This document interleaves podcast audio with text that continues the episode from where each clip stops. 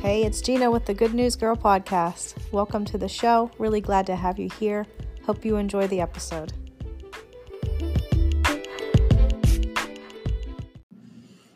Hello, everybody. Welcome to the show. Today's episode, I am talking about um, stewarding what you have because being thankful for what you have will multiply. And just stewarding, good stewardship is is really important.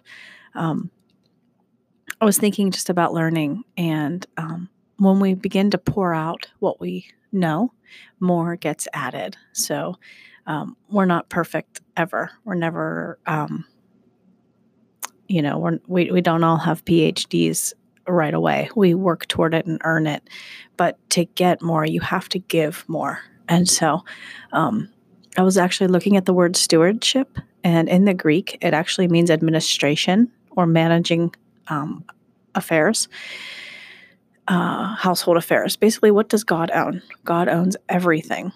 And so, everything you can ever think, see, taste, touch, feel, smell, hear is made by God. Therefore, he is the king in the kingdom, and we are servants or stewards or administrators of his kingdom. The king owns it all and we steward what he has given to us. And so, what does that look like in your life? You know, what belongs to God? Well, simply everything is God's. Nothing is yours. If you have something, it's because He gave it to you. And so, how you steward that is how you um, get more, basically. Um, to steward means to manage or to look over. God doesn't give us anything to just you know, keep it hidden, tucked away on a shelf. When we receive something, um, we should pour pour it back out. It takes some time to mature a gift, but you don't have to you use it. To, you have to use it to be able to understand it. Um, you don't have to be perfect at it to start using it. So, um, most likely, you don't wake up one day and win a Super Bowl or start speaking in front of large stadiums or groups or crowds or end up in a major movie. Um, you know, it takes time to get to these places. First, there's like an interest, a spark, and that leads to hunger. And that's where application comes from, is when you start hungering and learning for things and grabbing hold of them. Um, I was just looking at one of the words in um, the Bible. I was looking at the word to understand, and it actually means um, to be wise, to perceive. So when God gives us something, I think sometimes we we have to first understand what He's given to us and appreciate it.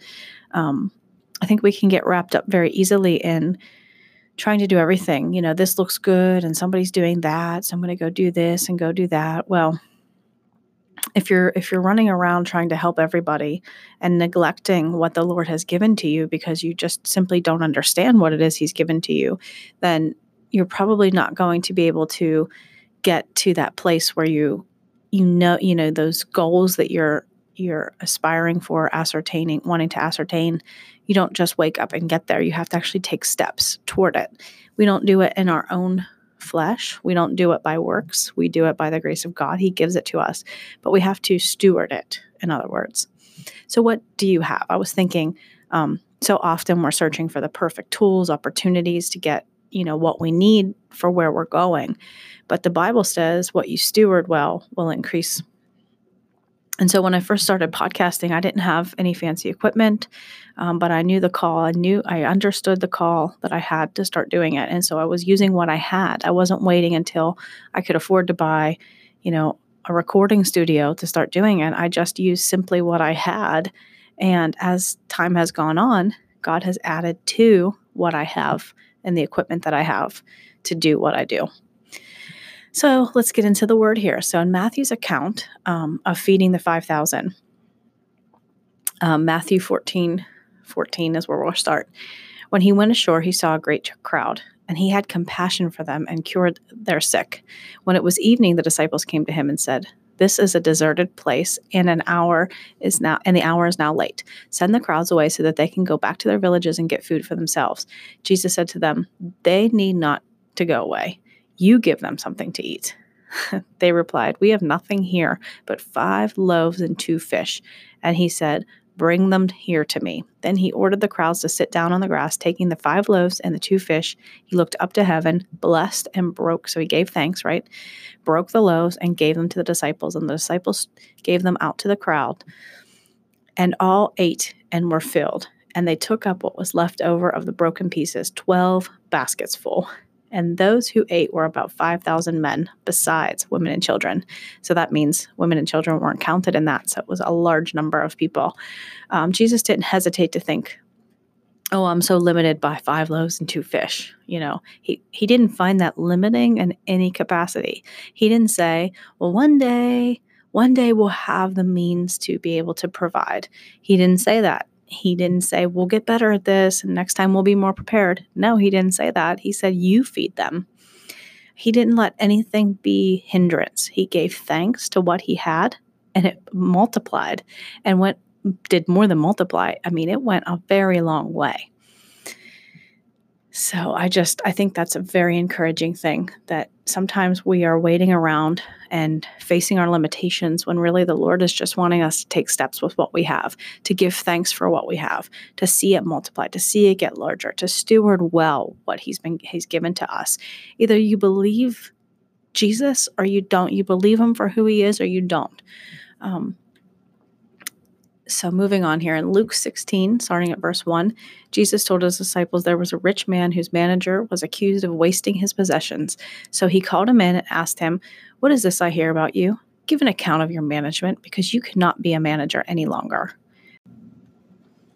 So, the next um, verse in Luke 16 is um, Verse 10 Whoever can be trusted with very little can also be trusted with much, and whoever is dishonest with very little will also be dishonest with much.